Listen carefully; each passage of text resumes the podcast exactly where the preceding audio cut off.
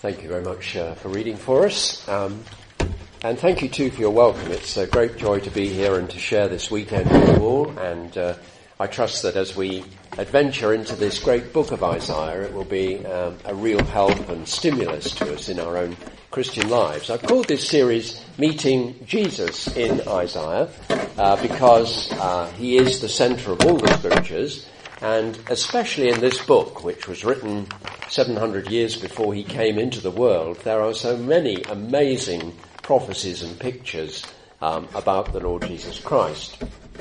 So, uh, we're going to uh, go on a little journey through Isaiah. Obviously, we can only take a, a sort of bird's eye view of one or two passages. But my prayer is that not only will we see Christ freshly in this book, but that we will also be able to um, really get a feel for Isaiah and perhaps do some exploring for ourselves because it is a great book which will, um, in many ways, repay any time that you are able to spend uh, in studying it.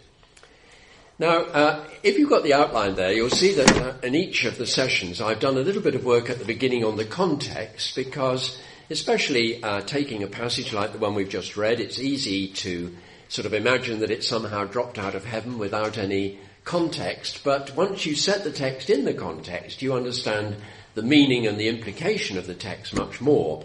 So what I want to do in this first talk is spend uh, roughly half the time on just familiarizing ourselves with Isaiah, with the big picture of what he's doing in his book, and uh, with the way ahead that God um, is uh, is giving to him and to his people if they respond to his word. Now, Christ is the center of all the scriptures. That we know because the whole Old Testament is pointing forward to that great event when Jesus comes and transforms everything by his incarnation, by his death and his resurrection. And Jesus himself told the disciples that. If you look up those verses in Luke 24, it's the couple on the road to Emmaus and Jesus says to them, you're very slow of heart to believe all that the prophets have spoken. Everything in the Old Testament was pointing forward to Christ. And especially later in uh, Luke 24, the second reference there, verses 44, we won't look them up now, but you can look them up sometime, 44 to 48. You find that Jesus meets, uh, this is the risen Jesus after the cross, meets with his disciples and he instructs them about how all the scriptures speak of him. He says the law, the prophets, and the writings, they all speak of him. And those were the division that the Jews had of the Old Testament scriptures. The laws, the first five books, then the prophets, then the writings, all the other books like Psalms. And Jesus says, they're all telling, talking about me. They're all presenting pictures of me. And he opened their eyes and he opened their ears and he opened their hearts so that they would understand the scriptures. And I think what was happening between the resurrection and the ascension in those 40 days was actually a Bible school that Jesus was conducting with the disciples, telling them how to use the Old Testament in this new world that he had brought about through his work on the cross and through his glorious resurrection. So when he said in John 5, you search the scriptures, but you won't come to me, what he was saying to the Pharisees there was that um, even though uh, they were people who were meticulous in their reading of the Old Testament scriptures, when Christ himself appeared, they wouldn't come to Christ um, because they were not willing uh, to submit to him as their, their Lord and their King. So it's not fanciful to meet Jesus in, the, in Isaiah. Uh, he himself tells us that uh, those Old Testament scriptures are constantly pointing towards him.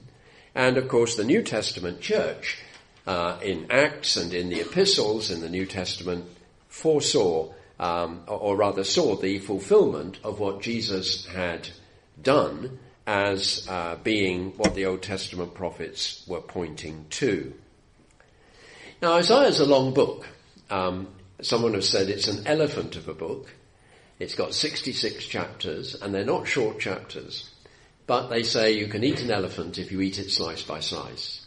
So what we're going to do is just take four slices of Isaiah and uh, try and understand the book better uh, through uh, what we've got uh, in front of us. And in order to do that, as I say, I'd like to begin by providing a sort of map, a sense of the structure to guide us because that's what Isaiah provides for us. So turn back with me to chapter 1 and the very first verse of the book. And you'll see there that it's a sort of um, dating uh, verse. It's, it's saying the time that Isaiah prophesied. It was in the days of four kings, Uzziah, Jotham, Ahaz, and Hezekiah. And he began in the year of King Uzziah's death. We read that in chapter 6. And we know that that was the year 740 before Christ. So here we are, 740 before Christ, and Isaiah is prophesying for about 50 plus years into the 690s, 680s. Hezekiah died in 686. So this prophet is sort of 50 years of ministry based in Jerusalem, which was the uh, capital city of the southern kingdom. And during his lifetime and during his ministry, the northern kingdom, the ten tribes that separated from the south, you remember after Solomon, the ten tribes were actually overcome by the Assyrians, who were the big power of the day, and the northern kingdom virtually disappeared. But the southern kingdom continued all the way through Isaiah's life, and indeed for another hundred years or so after his life until it too was conquered, not by the Assyrians, but by the Babylonians, who followed on as the next great empire system. And so both of these sections of the people of God came under judgment from God because they were so faithless to Him, because they set up their own alternative religion. And therefore, Isaiah is prophesying in a time when there is a massive decline from the true worship of God amongst the people who say that they are the people of God. And that's why the devastating analysis of the first um, three verses, really, well, verses two to four of chapter one, is important for us to grasp because this is the context into which Isaiah is speaking. He summons the whole creation, heavens and earth, in verse 2, to listen because the Lord has a message. He's spoken. And what he is saying is that the unthinkable has happened. Children, he says, have a look at verse 2, children have I reared and brought up, but they have rebelled against me. Now the children are obviously the people of Israel, uh, whom God brought to birth as a nation and whom he has nurtured and nourished down the ages. And these children have rebelled against him. Uh, just look at what that rebellion looks like in verse 4, uh, because we'll find echoes of this in our hearts as well, of course. We too are sinful people. Notice how he describes them as sinful, verse 4, laden with iniquity, offspring of evildoers, children who deal corruptly. Sin, iniquity, evil, corruption. Now, why are they in this state? Why are they uh, so um, divorced from uh, a real faith and witness uh, uh, and a real trust in God? Well, well, look at the verbs in verse four. They have forsaken the Lord. They have despised the Holy One of Israel. They are utterly estranged. So they have broken the covenant promises. They have not regarded God's holy character with awe and reverence and worship. They turned their backs on him. We know that they were worshipping pagan idols and they didn't really want to know. That's why he compares them unfavorably with an ox and a donkey in verse 3. He says the ox knows its owner, the donkey knows its master's crib. In other words, these animals, these brute beasts, they know where they're fed and they know who gives them the things that sustains their life. But Israel seems to have forgotten this. They don't know. My people don't understand. Now, of course, we are not in the same situation as they were. We are um, many, many um, centuries, millennia later in human history. But of course, the Bible is always exposing the, the problem of human nature, the problem of the sinful human heart. And therefore we will always find that there is a tendency within us to drift away from God. It may not be as dramatic as forsaking and despising Him, I trust it isn't. But we all do find that sort of tendency to put God on one side and to uh, look to Him when we're in special situations of need, but sometimes we forget. We don't understand how utterly dependent upon God we really are for our spiritual lives and for our well-being. So what they're doing, and uh, we won't look at chapter 1 in detail, but what they're doing is going through all the externals of religion. They're still turning up at the temple. They're still offering the sacrifices. They're still having their worship services. But their hearts are far from God. It's spiritual hypocrisy. They go through all the motions that the law required, but they do not really love the Lord. And therefore, God sends the prophet Isaiah to wake them up and to call them to turn again. Uh, if you look at chapter 1 verse 13, he says to them, bring no more vain offerings. Your incense, this is the worship of the temple, is an abomination to me. I cannot endure iniquity and solemn assembly. In other words, you gather together as the people of God, but your hearts are so given to iniquity, and I cannot endure this hypocrisy.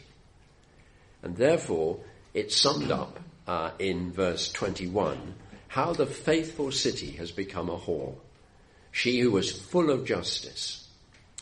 So here's the devastating analysis that I've called it in the notes. And as we move to 21 to 26 as part of our background, you'll see that this is a distinct unit in which there is one dominating question.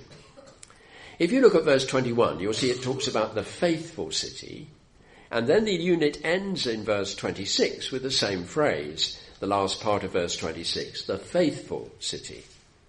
But in between, we see that the faithful city has become a faithless city. It's become, in terms of verse 21, a prostitute. The people of God who once were committed to righteousness now are committed to evil and corruption. So verse 22, your silver's become dross. What does he mean?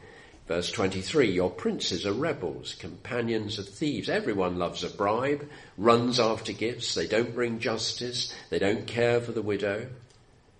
And so the Lord says, I am going to get relief from my enemies. Verse 24. And most Jews would have thought, well, that's wonderful. He's going to defeat all the pagan nations that are ranged against us. But look at what God says in verse 25. I will turn my hand against you. So he's saying to the people of God, the faithless city that's compromised with sin, that's happy with idolatry, that has a sort of hypocritical outward godliness, but no inward love for God. He's saying, You've made yourself my enemy. Uh, but he's not going to destroy them.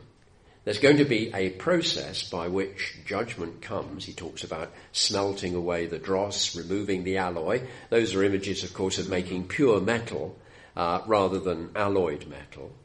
And he's saying, I'm going to purify you, and I will do that through my judgments, and then afterwards Look at the end of verse 26. You will be called the city of righteousness, the faithful city.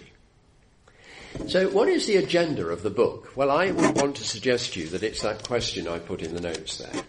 How is the faithless city, Jerusalem initially, but Jerusalem stands, of course, for the people of God in any generation.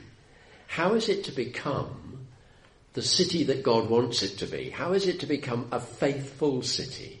How is it to be called back from its double-mindedness and hypocrisy. Put it in our lives, how are we going to keep going as Christians?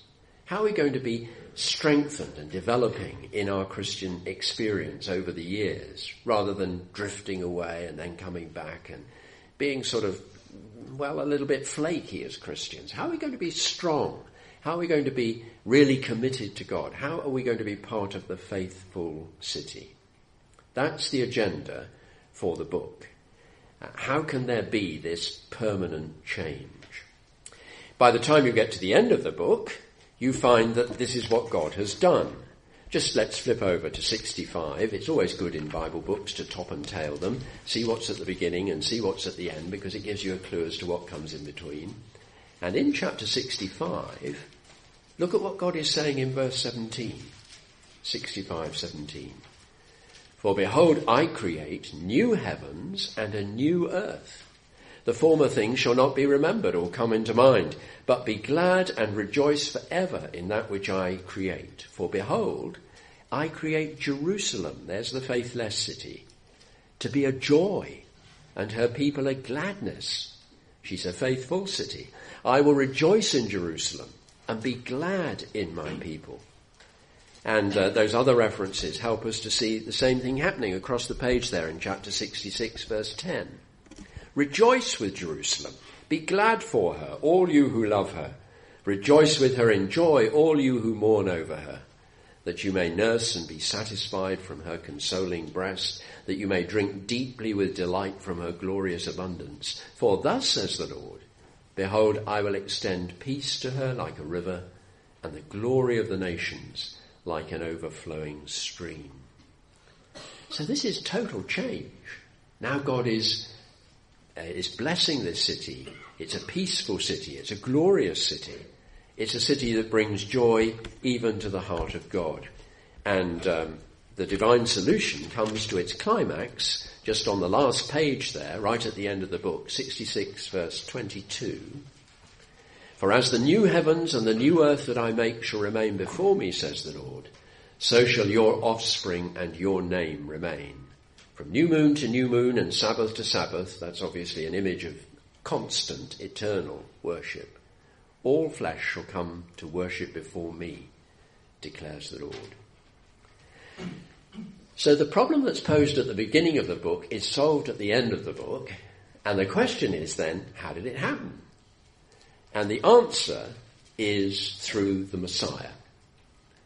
And Isaiah is the great distinctive prophet who foretells the coming of the Lord's anointed. Messiah simply means, well, Messiah is the Hebrew equivalent of the Greek Christos, Christ, the anointed one.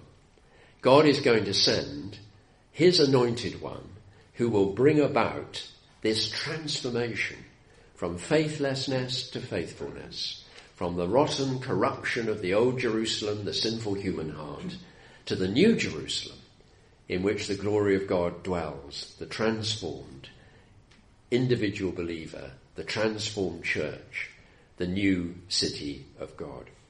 And he does it through the Messiah, and the book has three portraits of the Messiah. The first is Emmanuel, the second is the suffering servant, and the third is the anointed conqueror. And that is a way of understanding how the book of Isaiah fits together. Emmanuel you know that uh, word from the Christmas readings, Immanuel, God with us. So the first picture of the Messiah is God coming into our world, being with us, taking on our humanity. It's a picture of the incarnation of Jesus. And that fills really the pictures of chapters 1 to 39. 1 to 39 is all about the Emmanuel figure. But then the second picture, which we'll look at tomorrow morning, is the suffering servant. That's chapters 40 to 55. And the third picture, which we won't have time to look at over this weekend, but which is a glorious combination, is the picture of the anointed conqueror who comes as the king to bring in his full kingdom.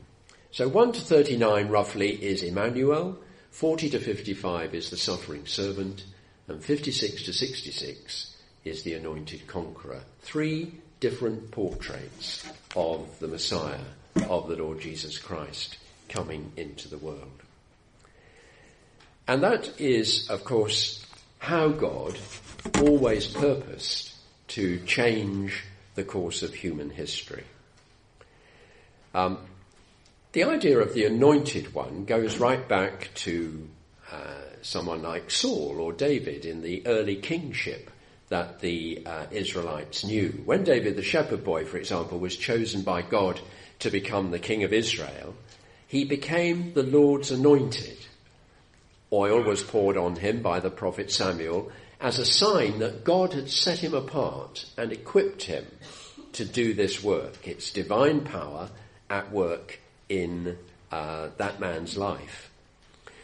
And the kings that followed him were many of them quite disappointing. Ahaz, particularly, one of the kings in whose reign uh, Isaiah prophesied, was really a disaster as a king.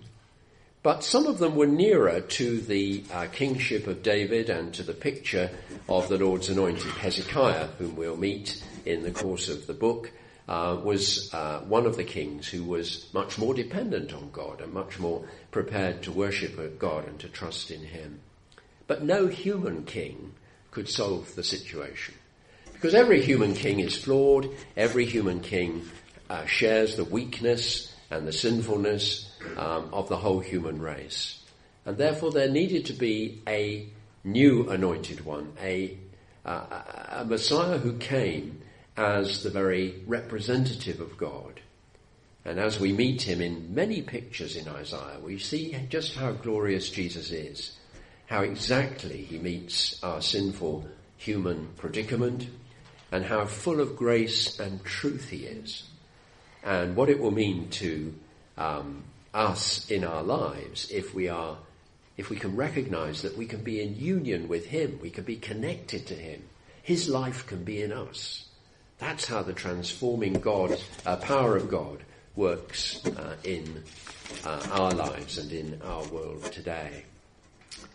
So Isaiah is, part, is, is drawing then this very big picture um, from uh, the weakness and failure of human rebellion against God to the ultimate conclusion in the everlasting kingdom, in the eternal city.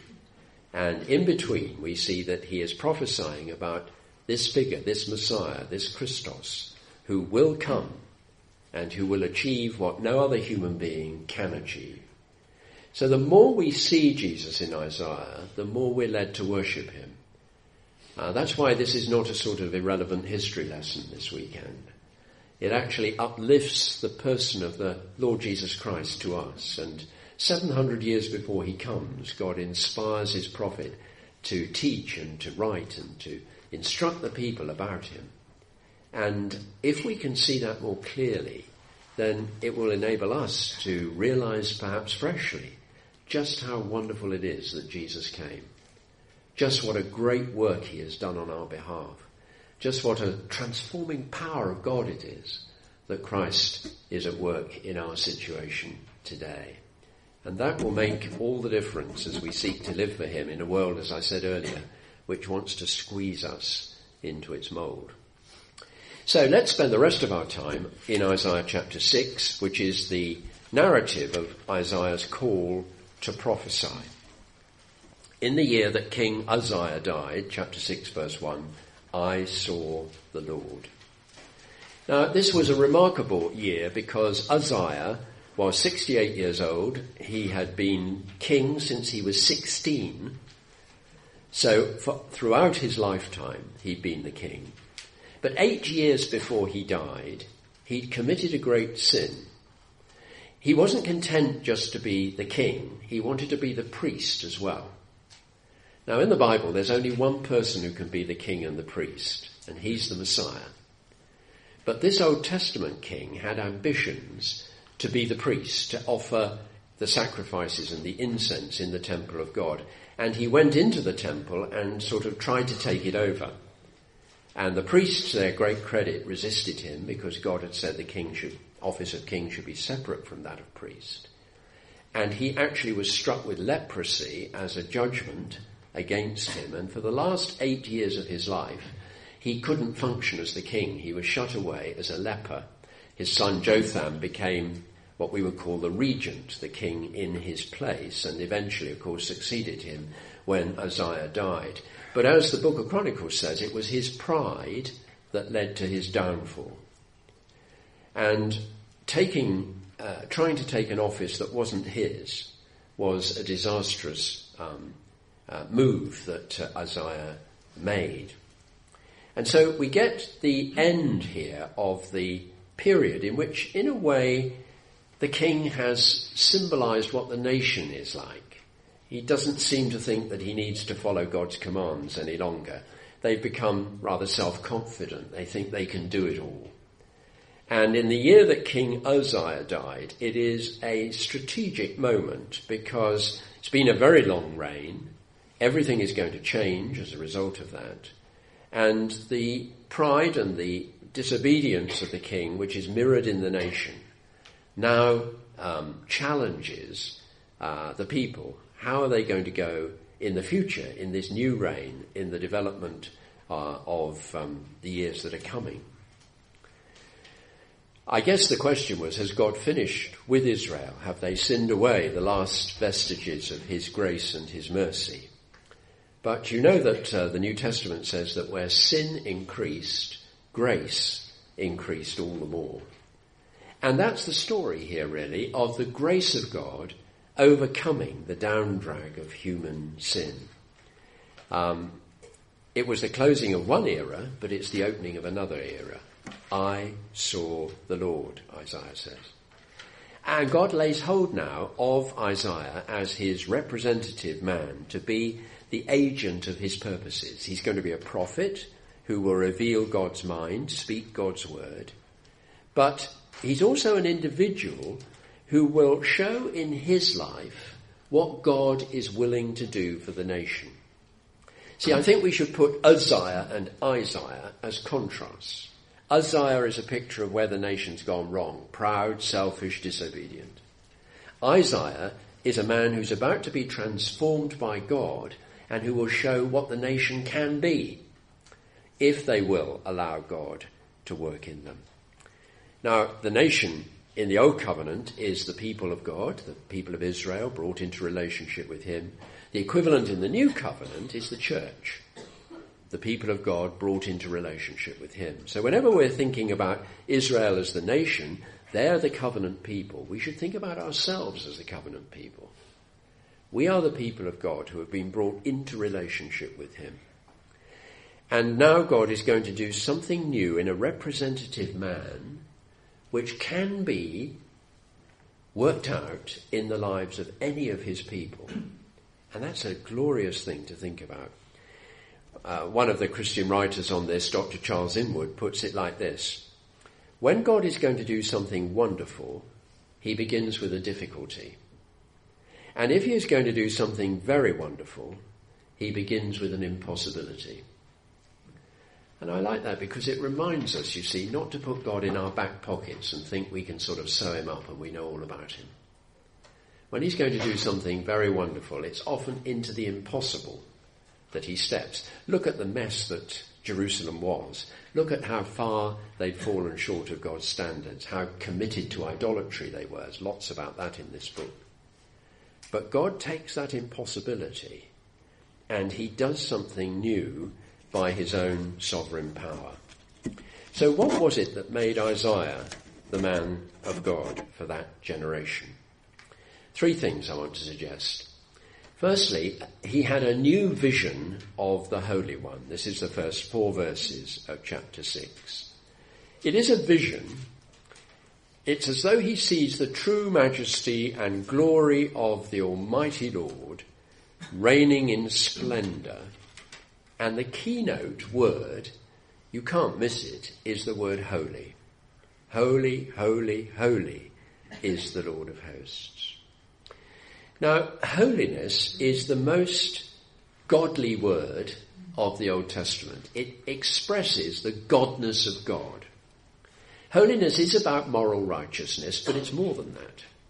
It's about God being infinitely greater than we can imagine, infinitely more pure, more righteous, more glorious than our feeble human minds can take in. It is the most divine word of all that God is separate, enthroned, high and exalted, sovereign over everything that He's made. And even the outskirts of His robe, verse 1 says, fill the temple. It's as though God couldn't be contained in any sort of human construction. He is utterly other than us. You see that holiness in the seraphim in verse 2. That literally means the burning ones. They wait on God like pillars of fire. They're, in the vision, Isaiah sees them with blinding, intense brightness, but they veil their faces in the presence of the divine majesty because that glory is even greater than theirs. So you have this picture of these winged creatures, these shining angels, if you like, the burning ones, each has six wings. With two he covers his face, because he cannot look on the glory of God. With two, he covers his feet, which is a sign of his willingness to do God's work. And with two, he flew. He goes on God's errands. He does that which God commands him to do. They are his ministers of righteousness. And they are in themselves full of the divine glory and splendor. And their song expresses and explains what is happening. Holy, verse 3, holy, holy, holy is the Lord of hosts. The whole earth is full of his glory. Now, Hebrew is a plain language, and um, they uh, express the superlative form by repetition. So, in English, we take the adjective holy, and we have a comparative form, holier, and we have the superlative form, holiest. But Hebrew doesn't do that. Hebrew says holy, holy, holy, that's the comparative form. Holy, holy, holy, that's the superlative form. So when they're crying holy, holy, holy, it's not a Trinitarian reference, though of course it will be true that it's Trinitarian, but that's not the point. The point is that this is a superlative. There is no one, nothing, anything holy like God. Holy, holy, holy is the Lord of hosts. And the whole earth is full of his glory. It's revealed constantly to everyone in the magnificence of his creation. So from the mighty oceans to those tiny snowflakes that are falling outside, uh, from the ant to the elephant, the whole earth is full of the glory of this holy, utterly godly God. And every inch of planet Earth is His, and every created being on planet Earth is testimony to His righteousness and His power and His compassion. Now, no wonder the temple shakes at this revelation of God. The foundations of the threshold shook at the voice of him who called, and the house was filled with smoke. I saw the Lord. And he says in verse 5, um, My eyes have seen the King, the Lord of hosts. Now, of course, he didn't see God face to face. He saw the outskirts of his robe. He saw a manifestation of his glory. But that was enough for Isaiah. And so I suppose it challenges us this way. Have we ever really begun to understand the true nature of God? Well, I've never had a vision like that, and perhaps you haven't either. But in the New Testament, in John chapter 12, we're told that what Isaiah was writing about was the glory of Jesus. Just flip over with me for a moment because I think it's such an important link. John chapter 12 in the New Testament and verse 41. Because here we can see how this suddenly becomes much more than just a historical record. It speaks to us about Christ and his significance in our lives today. So, John chapter 12, verse 41. Isaiah said these things because he saw his glory and spoke of him. Uh, let's just pick it up from earlier in the passage so that you can get the flow. Verse 37. Though Jesus had done so many signs before them, he'd manifested his glory. They still didn't believe in him so that the word might be spoken by Isaiah, Lord, who has believed what they heard. Um, and again, verse 40, he's blinded their eyes and hardened their hearts so that they couldn't see. Isaiah said these things, verse 41, because he saw his glory, that is the glory of Jesus, and spoke of him. And then Jesus' own words, just a bit lower down in verse 45, where he says, Whoever sees me sees him who sent me. I've come into the world as light so that whoever believes in me may not remain in the darkness. When a man looks at me, he sees the one who sent me. So when a man believes in me, he doesn't believe in me only, Jesus says. Uh, he believes in the one who sent me. And therefore our vision of God is our encounter with the Lord Jesus. Because when he came into the world, nobody had seen God at any time, but the only begotten Son of the Father. Nobody had really seen God face to face, that is. I mean, Isaiah saw a manifestation of God. Moses saw the glory of God.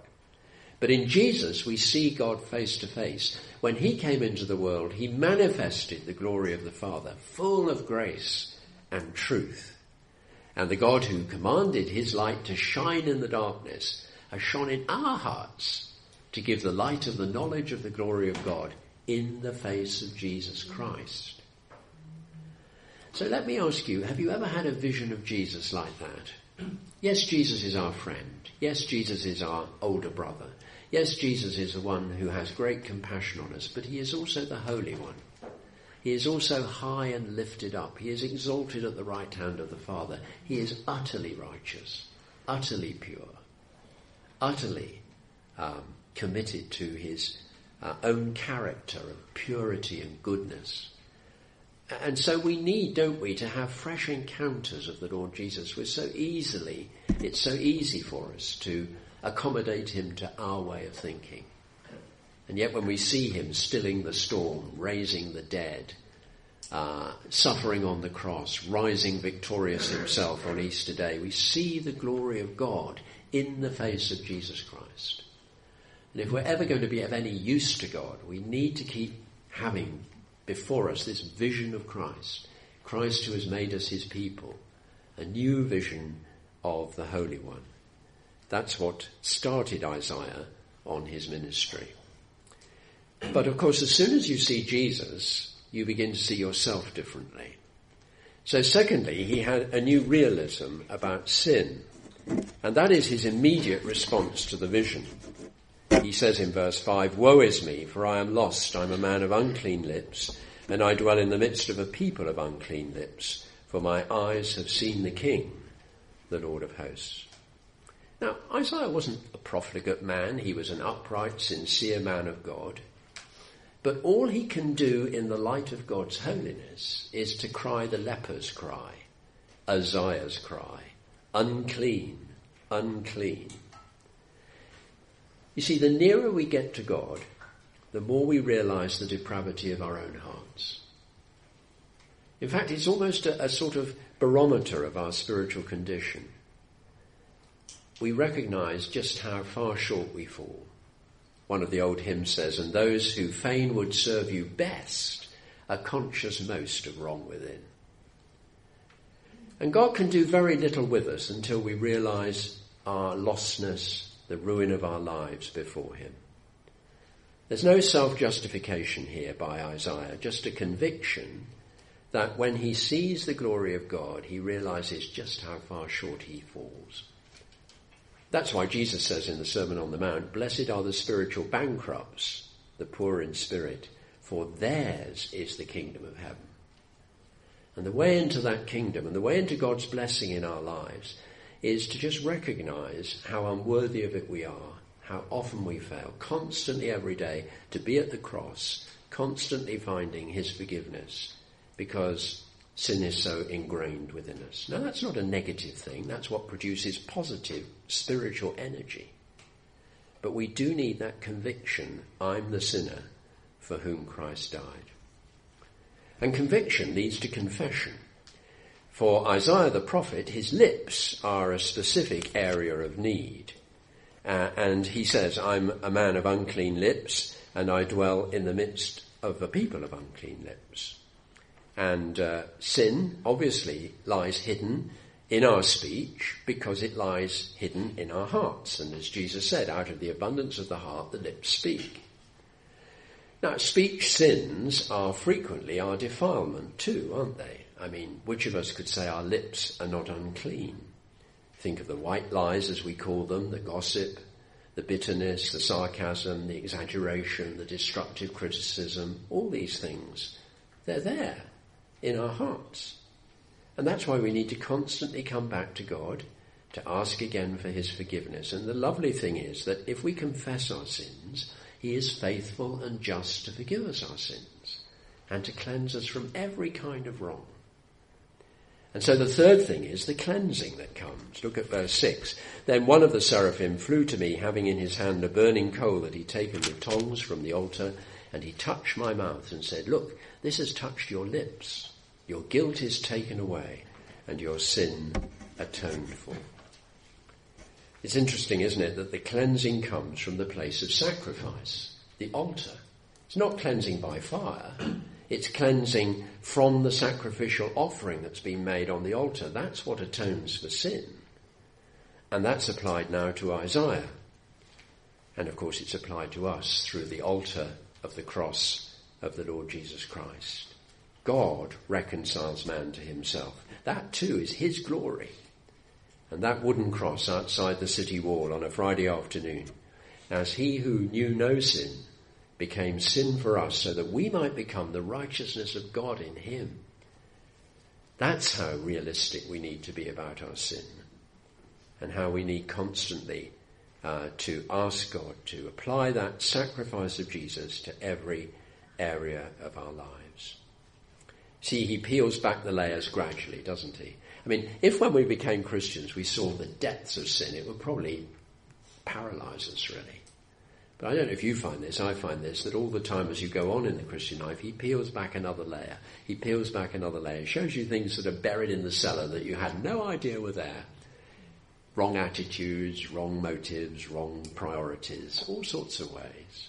And that doesn't make you sort of morose and negative. You thank God for that and you bring it to the cross and you leave it with the Lord Jesus and you know He's forgiven you. The sins that you know and the sins that you don't know. Nothing is unforgiven if we bring it to Him. And so has this new realism, if we're going to be useful to God, if our lives are really going to count for Him, we need that vision of the Holy One, that realism about our sin. And then perhaps lastly, we're in a position for a new focus of service.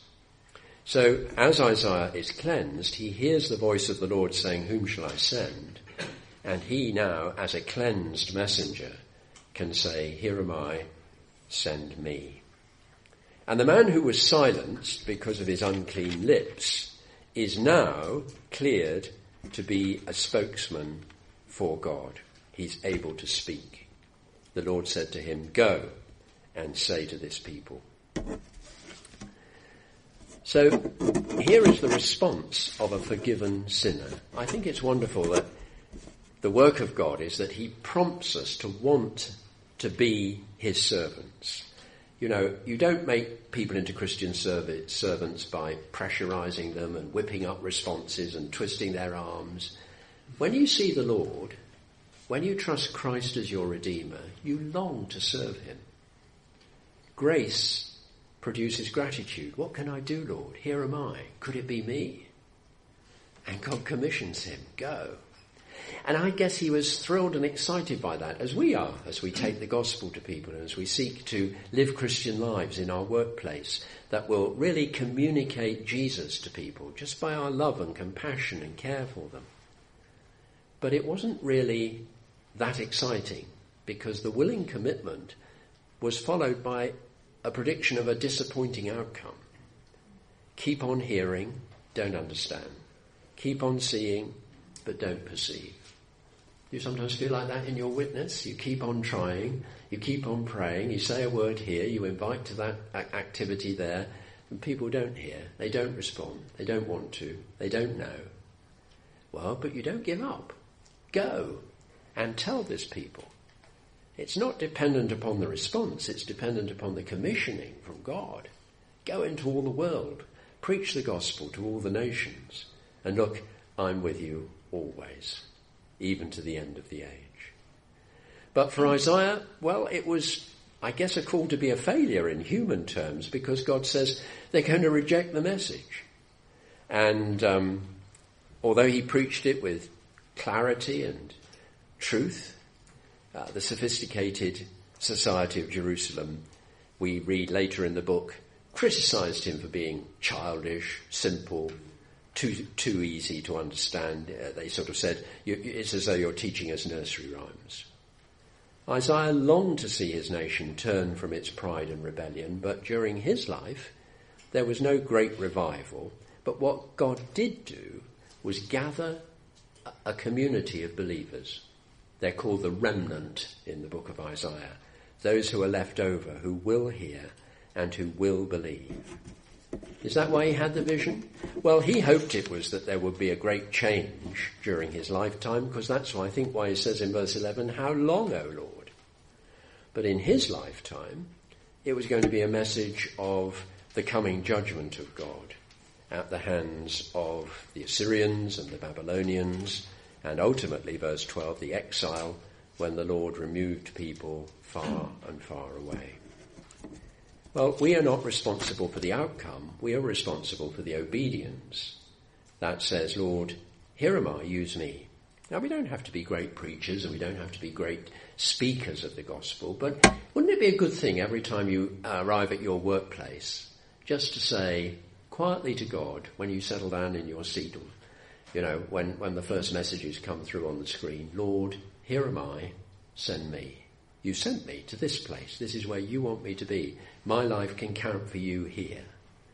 And that is something that God, I think, would uh, endorse and would um, respond to as we pray. Lord, use me today. Give me an opportunity today just to show something of your glory and of your love. And whatever the outcome, do it, because that's being faithful to Him. He'll look after the outcome. He knows what He's doing in that. We don't produce the outcome. We don't make people Christians. But we do sow the seed and we do seek to glorify God and our lives do count wherever they are. And God knows what He's going to do long term. So my last thought as we close is that wonderful last sentence. I mean, verse 13 would be the most devastating verse, wouldn't it? The Lord's removing people in verse 12. The forsaken places are in the midst of the land. The exiles happen. The whole place has been devastated. And then verse uh, 13 says, and though a tenth remain, that's going to be also devastated. It's, it's a terrible picture. But look, like a terebinth or an oak whose stump remains when it is felled, the holy seed is its stump. In other words, even after all these judgments, there is seed, the holy seed, the seed of the holy God. And the seed is the idea that out of this stump there will come a branch, there will come a trunk, there will come a new tree. That is what God is going to do. A root out of a dry ground, a shoot from the stump of Jesse, as we shall see tomorrow.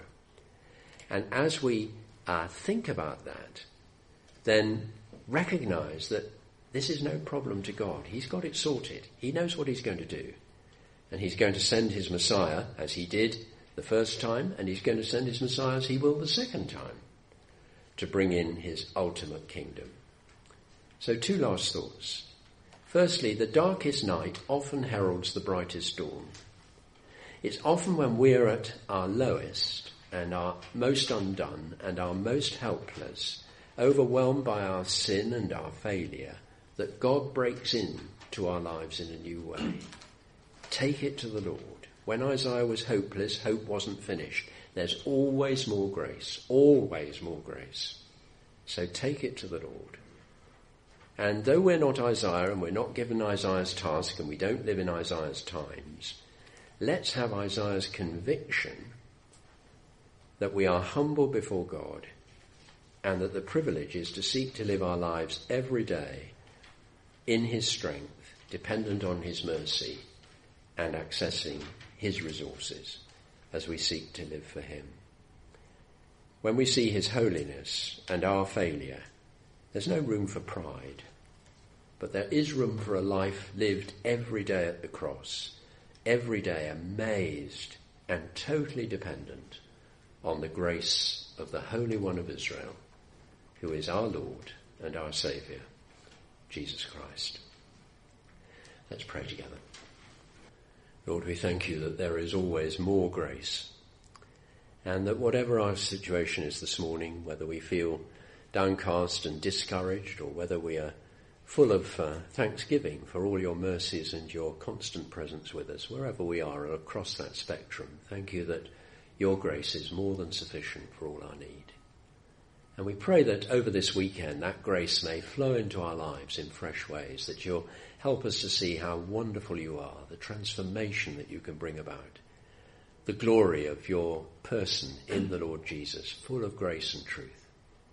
And we pray that our hearts may be drawn after him, so that we may not just be Christians in word only, but in deed and in truth, growing into the likeness of our Saviour, and useful in your mighty hand to accomplish your purpose, which is unique in each of our lives, but which altogether and every one of us can bring greater glory to your name and to your uh, kingdom. So hear us, Lord, in these things we pray, for your name's sake.